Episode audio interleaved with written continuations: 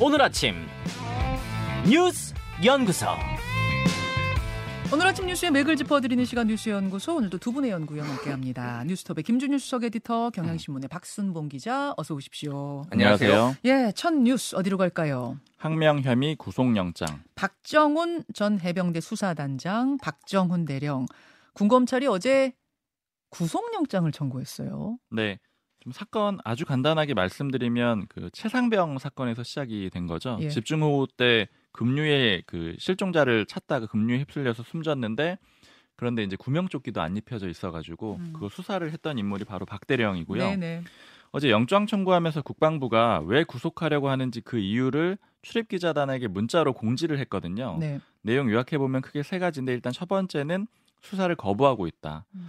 박대령의 입장은 이런 겁니다. 국방부에 외압이 있으니까 군 검찰에서는 내가 수사를 못 받겠다 이런 입장이거든요. 그렇죠. 다른 곳에서 수사해라, 네, 조사해라. 그래서 이제 여러 가지 조치를 취했지만 이뤄지지 않았고요. 그래서 지난 28일에 출석은 했는데 진술서만 내고 진술은 거부했습니다. 음. 뭐 당시에 이제 녹취록 같은 거 틀어가지고 갈등이 있었다라는 그런 얘기도 있고요. 네. 두 번째로 근거는 증거인멸 우려가 있다라고 했고 세 번째로는 일방적인 주장을 발표하고 있다 이렇게 이제 국방부에서 얘기를 했는데 이 얘기는 그 박대령이 언론 인터뷰에 응한 게 있고 또 진술서 내용이 지금 공개돼 있거든요. 그러니까 음. 이런 내용들을 근거로 든 겁니다. 일방적인 주장을 계속 하고 다니니까 구속해 버리겠다 뭐 그런 건가요?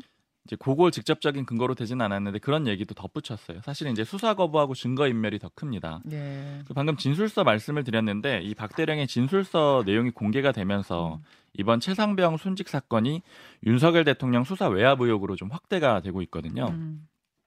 이 진술서 내용을 좀 간단하게 말씀드리면은 네. 원래 이제 박 전 대령 이게 수사단장이었는데 그 수사 결과를 경찰에 넘기려고 했었죠. 그게 예. 지난달 31일이었어요. 7월 31일입니다. 근데 그냥 넘기려고 한 건 아니고 국방장관의 서명까지 다 받아서 맞습니다. 결제 받아서 넘기려고 하는데 어, 갑자기 보류가 된 거죠. 보류해라 이런 이제 구두 명령이 내려진 거죠. 네, 그리고 특히 그 내용에는 임성근 해병대 1사단장까지 이제 책임이 있다라는 그런 내용이 포함돼 있었던 거예요. 예. 이게 이렇게 보류가 되니까 박 대령이 김계한 사령관한테 물어봤다라고요. 이제 지금부터 말씀드리는 거는 박 대령의 일방적인 주장입니다. 해병대 사령관한테 이거 국방장관이 사인까지 했는데 왜 보류하라는 거죠?라고 물어봤더니 네. 사령관이 뭐라고 했다고 합니까? 오전에 대통령실에서 VIP 주재 회의가 있었는데 그때 1사단 수사 결과에 대한 언급이 있었고 VIP가 경로하면서 장관과 통화한 후에 이렇게 되었다. 이렇게 답을 했다라는 라고 거예요. 사령관이 박대령한테 말해줬다. 네. 그럼 이제 설명을 해보면 여기서 VIP는 대통령실에서 한 회의라고 하니까 윤석열 대통령을 의미하는 걸로 보이고요. 그리고 장관은 이종섭 국방부 장관을 의미하는 게 됩니다. 그렇겠죠. 그래서 박 대령이 다시 한번 정말 VIP가 맞습니까? 이렇게 물어보니까 음. 김 사령관이 고개를 끄덕끄덕였다라고 해요. 그게 바로 이제 박대령 측 주장입니다. 맞습니다. 이게 진술서에 포함된 내용이고요. 네. 지금 이런 내용에 대해서 대통령실하고 국방부는 반박을 하고 있거든요. 음. 이렇게 내용이 알려지게 되니까 이제 군 국방부에서 김사령관을 조사를 해요. 이제 네. 이게 사실이냐 이렇게 물어보니까 그런 일이 없다라고 답을 했다라고 합니다. 음. 그리고 대통령실에서도 어제 이제 국회에 여러 인물들이 나왔거든요. 제- 조태영 안보실장 같은 경우에는 그 사건을 대통령한테 보고한 적이 없다. 아예 보고 자체가 없었다라고 얘기를 했고요. 보고 자체가 없었다. 네, 그리고 신범철 국방부 차관 같은 경우에는 이종섭 장관하고 윤 대통령이 통화한 적이 없다. 지금 이종섭 장관은 해외에 나가 있거든요. 출장 때문에. 국방장관. 네, 이제 아까 이 장관하고 통화한 후에 이렇게 되었다라고 사령관이 말했다라고 말씀드렸잖아요. 네네.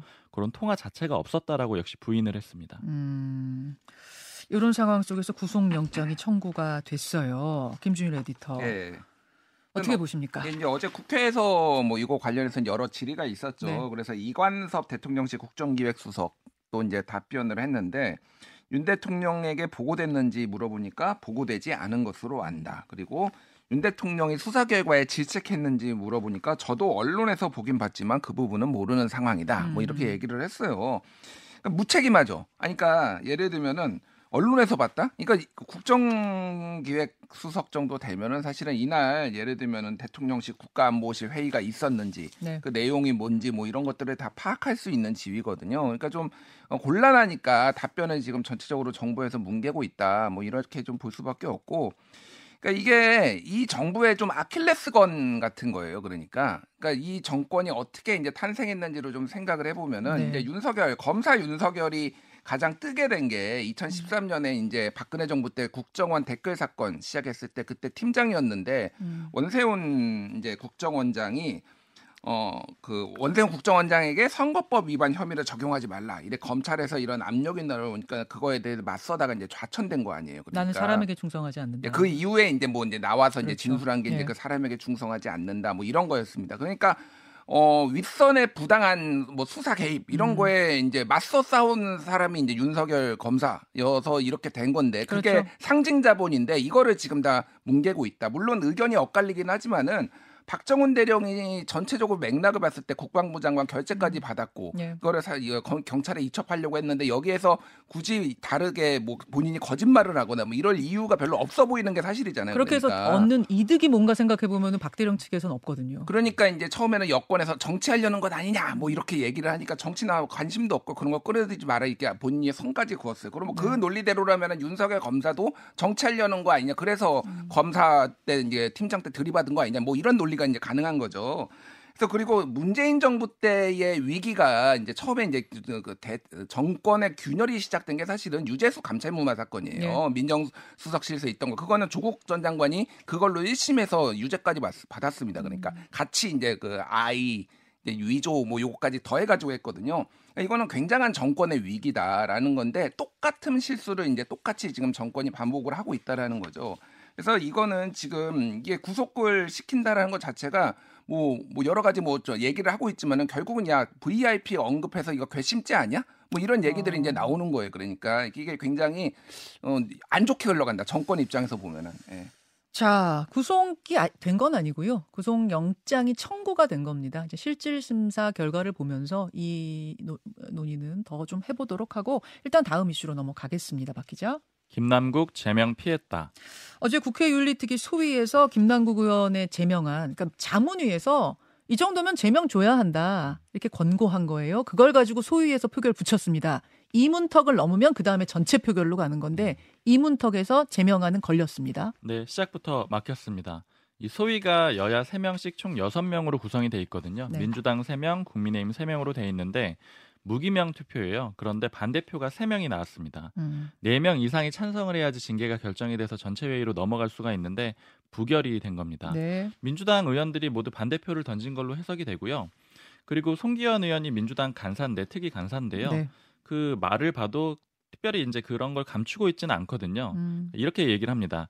윤리특위가 중대한 형사처벌을 받은 건에 대해선 제명하지 않고 이 건에 대해서 제명하는 건 부적절하다. 이게 이제 형평성 네, 뭐 국민의힘. 의원들 형사처벌을 받은 사람들도 있는데 그런 사람들 징계 안 하지 않았느냐 이런 취지가 되는 거고요. 음. 그리고 두 번째로 김 의원이 정치인으로서 불출마 선언하면서 권리 포기한 것도 참작해야 한다는 의견이 있었다 이렇게 얘기를 했는데 이거는 이제 원래는 지난 22일에 제명안 포결하려고 했었죠 소위에서 네. 그랬는데 갑자기 표결 직전에 김남국 의원이 페이스북에 글 써가지고 불출마하겠다라고 예. 해서 표결이 연기가 됐는데 요거 참작해 줬다라는 겁니다. 음. 근데 이렇게 되면 앞으로 김남국 의원의 징계는 어떻게 되느냐면요. 일단 한 번 이렇게 부결된 안건은 다시 못 올려요. 일종의 일사부재의 원칙에 의한 거죠. 네, 그렇게 적용이 되기 때문에 다시 못 올리고 그럼 나머지 징계가 가능한 게 세 가지가 있는데 네. 경고, 사과, 30일 이내 출석 정지 이렇게 나머지 세 개가 있습니다. 근데 제명하고 30일 출석 정지 사이에 격차가 너무 커요. 갭이 맞습니다. 너무 커요. 가장 남은 것 중에 제일 센 게 30일 이내 출석 정지인데 뭐 비교를 할 수가 없죠. 의원직을 그렇죠. 잘 자르는 거하고는 완전히 비교할 수 없는 상태예요. 예. 그래서 일단은 요 30일 이내 출석 정지로 다시 표결을 할지 논의를 하자 요런 게 지금 여야의 상황인데 음. 국민의힘은 일단은 이거 국민들의 눈높이 자체에 너무 안 맞는다 이렇게 반발하고 있는 상황입니다. 예. 그 민주당 분위기를 좀 들어보니까 네. 이게 지금 비명계 쪽에서는 반발들이 좀 있고요. 특히 원내 지도부하고 당 지도부가 이 문제를 가지고 좀 갈등이 심했는데 결과적으로는 거의 뭐 이렇게 표현으로는 전쟁이 날 상황이 되다 보니까 그냥 원내 어. 지도부에서 수긍을 해가지고 일단은 그냥 이제 전쟁 터지는 건 막자라고 해서 양보를 했다. 좀 이런 얘기들이 들리고 있어요. 잠깐만요. 그러니까 이재명 대표가 이끄는 지도부가 지도부와 있고 당 지도부와 박광원 원내대표가 이끄는 원내 지도부 사이 이견 충돌이 있었다. 이견이 네, 이 있었다. 문제에 대해서 이견이 있었고 너무 갈등이 심해가지고 이제 원내 지도부에서 양보하는 그림으로 만들어진 것 같다. 이런 얘기들이 있어요. 당내 취재해 본 네. 분위기를 지금 전해 주셨어요. 김준일 에디터. 예. 예. 뭐 뭐라고 해야 될까요? 민주당이 민주당 했다? 뭐 뭐 이 정도로 해야 될까요? 그러니까 그것도 무슨 말씀이세요? 그러니까 뭐 방탄 정당이잖아요. 뭐 이재명 방탄도 하고 이거 저거 뭐 다 노웅래 방탄 뭐 다 방탄했는데 무소속 김남국 의원이잖아요. 지금 민주당 의원도 아니고. 근데 뭐 어, 자기 식구들 감쌌다 뭐 이런 비판을 음. 몰랐을까요? 그러니까 그거보다도 더 중요한 게 뭐 의리다 뭐 이렇게 좀 봐야 될것 어, 같아요. 예. 온정주의. 예, 온정주의, 의리 뭐뭐 이런 거죠. 그러니까 음. 자 이게 논리가 이거예요 지금 뭐 다른 건하고 비교해서도 좀 과하다라는 거 하나 그리고 또 하나는 이제 국회의원 불출마 선언한 거 아니냐. 음. 정상 참작. 예, 뭐 얘가 제가 예를 한번 들어보고 뭐 정확한 예인지는 모르겠는데 뭐 경찰이나 검찰이 네. 뭐 수사 중에 문제를 일으켰어요. 네. 근데 저는 경찰 관두겠습니다. 그러면 경찰이 징계 안 하나요? 어. 예를 들면 변호사가 윤리적으로 심각한 문제를 저질렀어요. 예, 예. 대한변협에서 징계를 해요. 네. 저 변호사 이제 안 할게요. 그러면 징계 안 하나요? 아니 인지 안 예. 할게요가 아니고 예. 지금 이제 임기까지는 하고 그 다음에 안 할게요죠. 올해까지는 하고 내년부터 안 할 테니까 그러면은 징계 안 하는가? 징계는 징계고 뭐 불출마는 불출마죠. 그러니까 이게 논리 자체가 굉장히 궁, 궁색하다. 이런 식으로 하면은 누가 처벌을 받습니까? 그러니까 이게 이거는 물 건너갔어요. 이미 왜냐하면은 제명 안 가지고는 이제 더 이상 논의를 못 하거든요. 윤리특위에서. 네. 그럼 이제 30일 이제 정지를 가지고 해야 되는데 출석 정지. 그거는 이제 이게 뭐 논의가 이제 되겠, 되겠냐고 그러니까 앞으로 이제 반년 동안 그런 임기 끝납니다. 그러니까 이게 그래서 음. 민주당이 최악의 선택을 했다라고 저는 봅니다. 왜냐하면은 이게 여러 가지 이제 지지율에 영향을 준 것들을 이제 뭐 지표들을 보면은 특히 2030들의 어, 지지가 엄청 떨어진 게이 음. 김남국 사건 때문이었거든요. 네. 이게 이제 회복이 가능할까? 이 정도면은 어. 상당히 안 좋은 그냥 눈앞에 어떤 의리만 보고 어, 굉장히 안 좋은 당 전체로서는 아주 정무적 나쁜 판단을 했다. 이렇게 정무적으로 볼 때 정말 공격하기가 너무 좋은 거리를 여당에 던진 셈이 됐거든요. 그래서 음. 왜 이런 판단이 나왔는가? 특히 그 전날 그 워크숍에서 국민 눈높이에 맞추겠다라는 결의를 한 다음 날 왜 이런 선택이 나왔는가는 잠시 후에 정성호 의원에게 질문하겠습니다. 다음으로 가죠. 오염수 아니고 처리수. 이거 어제 국회에서 나온 얘기죠. 네. 지금 후쿠시마 오염수에 대해서 국민의힘 주도로 정부에서 좀 용어를 처리수로 바꾸는 그런 움직임이 전체적으로 그려지고 있는 상태예요. 용어를 바꾼다. 네. 이제 오염수에서 처리수로 바꾸자라는 거고요. 지금 국민의힘이 어제 일종의 공을 먼저 던졌거든요. 네. 유상범 수석 대변인이 기자들하고 만나 가지고 이제 오염 처리수로 공식화해야 된다. 오염 처리수가 IAEA에서 공식적으로 쓰는 용어다. 이렇게 얘기를 했습니다. 오염수를 오염 처리수로 용어를 그렇습니다. 바꾼다. 맞습니다. 사실은 이제 이런 표현은 원래 지난 5월부터 꾸준히 당내에서 나오긴 했었어요. 그 성일종 국민의힘 의원 같은 경우에는 계속해서 이 표현을 써왔죠. 이런 음. 뭐 주장을 해왔고요. 이렇게 당에서 운을 띄우니까 어제 한덕수 총리가 국회에 나왔거든요. 여기서 용어 변경할 거냐 이런 질문이 나왔는데 검토해 보겠다 이렇게 답을 했고요.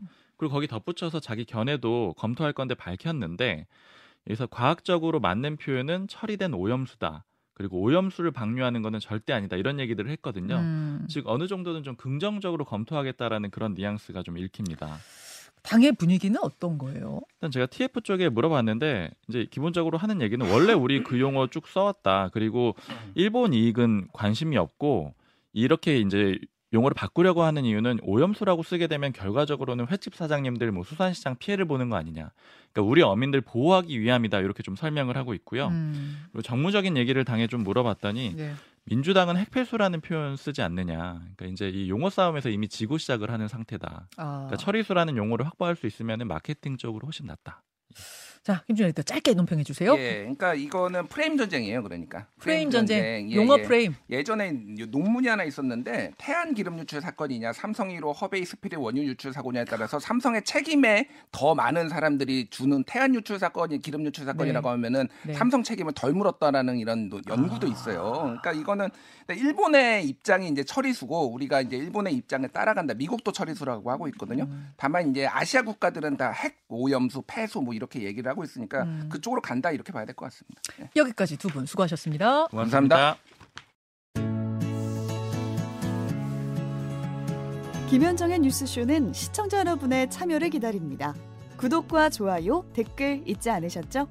알림 설정을 해두시면 평일 아침 7시 20분 실시간 라이브도 참여하실 수 있습니다.